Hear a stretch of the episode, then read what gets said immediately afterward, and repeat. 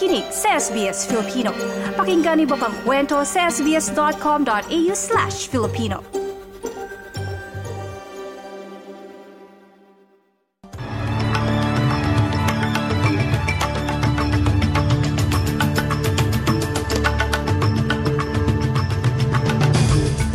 Sa ulo ng mga balita, ngayong linggo at kadalawamput siyam ng Oktubre. Babala ng emergency bushfire nakataas sa Queensland, mga residente inabisuhang lumikas. Pangalawang yugto ng digmaan kontra military group na Hamas ipinahiwatig ni Israeli Prime Minister Benjamin Netanyahu. At pagharap ng Matilda sa Pilipinas mamayang hapon, inaabangan na.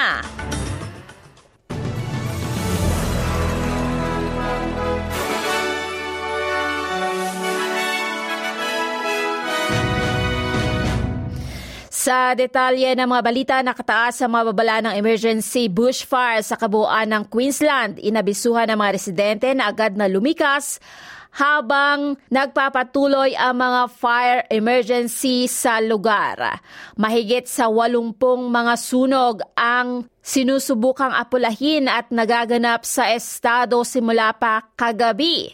At ayon sa mga pulisya, isang emergency declaration ang ginawa sa ilalim ng Public Safety Preservation Act kagabi at habang nagpapatuloy ang pagkalat ng mga apoy at ito ay patuloy na kumakalat pa sa Sunshine Coast sa mga bayan ng Landsborough at Birwa.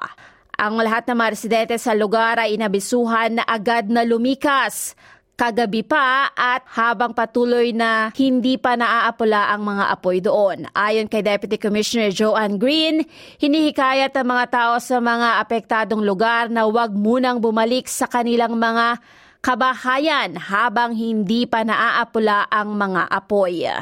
Our message really at the moment is to listen to the information and to the warnings, not to return until you're given the all clear and it's safe to do so. Even once a fire dies down, the fire ground's not safe until, until you're given the okay.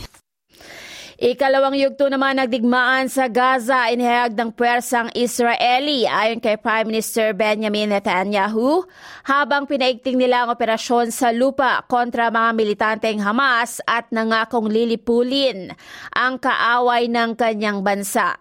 Halos walang anumang komunikasyon sa labas ng mundo ang mga taong kinubkob o naipit sa Gaza habang nagpakawala ng mga pasabog o bomba sa lugar sa Palestinian o sa Palestinian Palestine.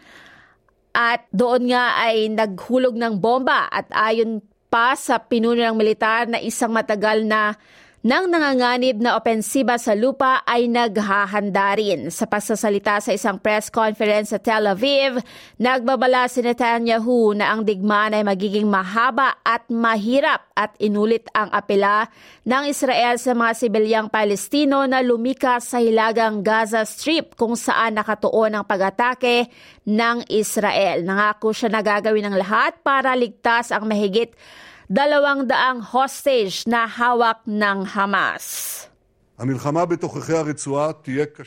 The war inside the strip will be long and difficult, and we are ready for it. This is our second war for independence. We will fight for our native land. We will fight and won't back down. We will fight on the ground, in the sea and air. We will eliminate the enemy on the ground and under the ground. We will fight and we will win. It will be the victory of good over bad, of light over darkness, of life over death.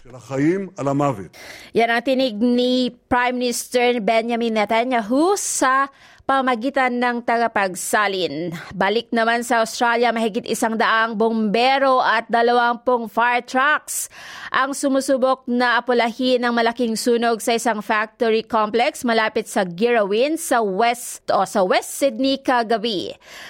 Ang mga sunog ay umabot sa 30 metro na taas habang ang mga bombero ay sumusubok na apulahin ng naturang apoy. Karamihan sa gusali ay nasira at natupok ng apoy at ang ilan pang mga mahalaga o mga mamahaling mga sasakyan.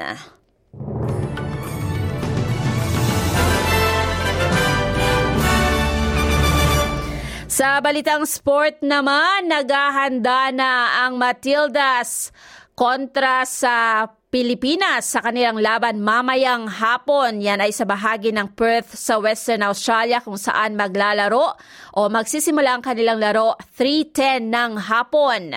At ito ay para sa AFC qualifiers para sa Paris Olympics sa 2024. Samantala sa lagay naman na panahon para ngayong araw ng linggo sa Perth, bahagyang maulap sa 22 degrees. Sa Adelaide, bahagi, o kadalas ay maaraw sa 21. Ganon din sa Melbourne sa 26. Sa Hobart naman ay medyo maulap sa 20 degrees. Sa Canberra, maaraw sa 26. Ganon din sa Wollongong sa 25, maaraw din sa Sydney sa 26, maging sa Newcastle sa 26. Sa Brisbane, bahagyang maulap sa 25, ganon din sa Cairns sa 30 degrees. At sa Darwin, kadalas ay maaraw sa 35 degrees. At yan ang pinakamit mga balita sa oras na ito. Ana Livilata para sa SBS Filipino.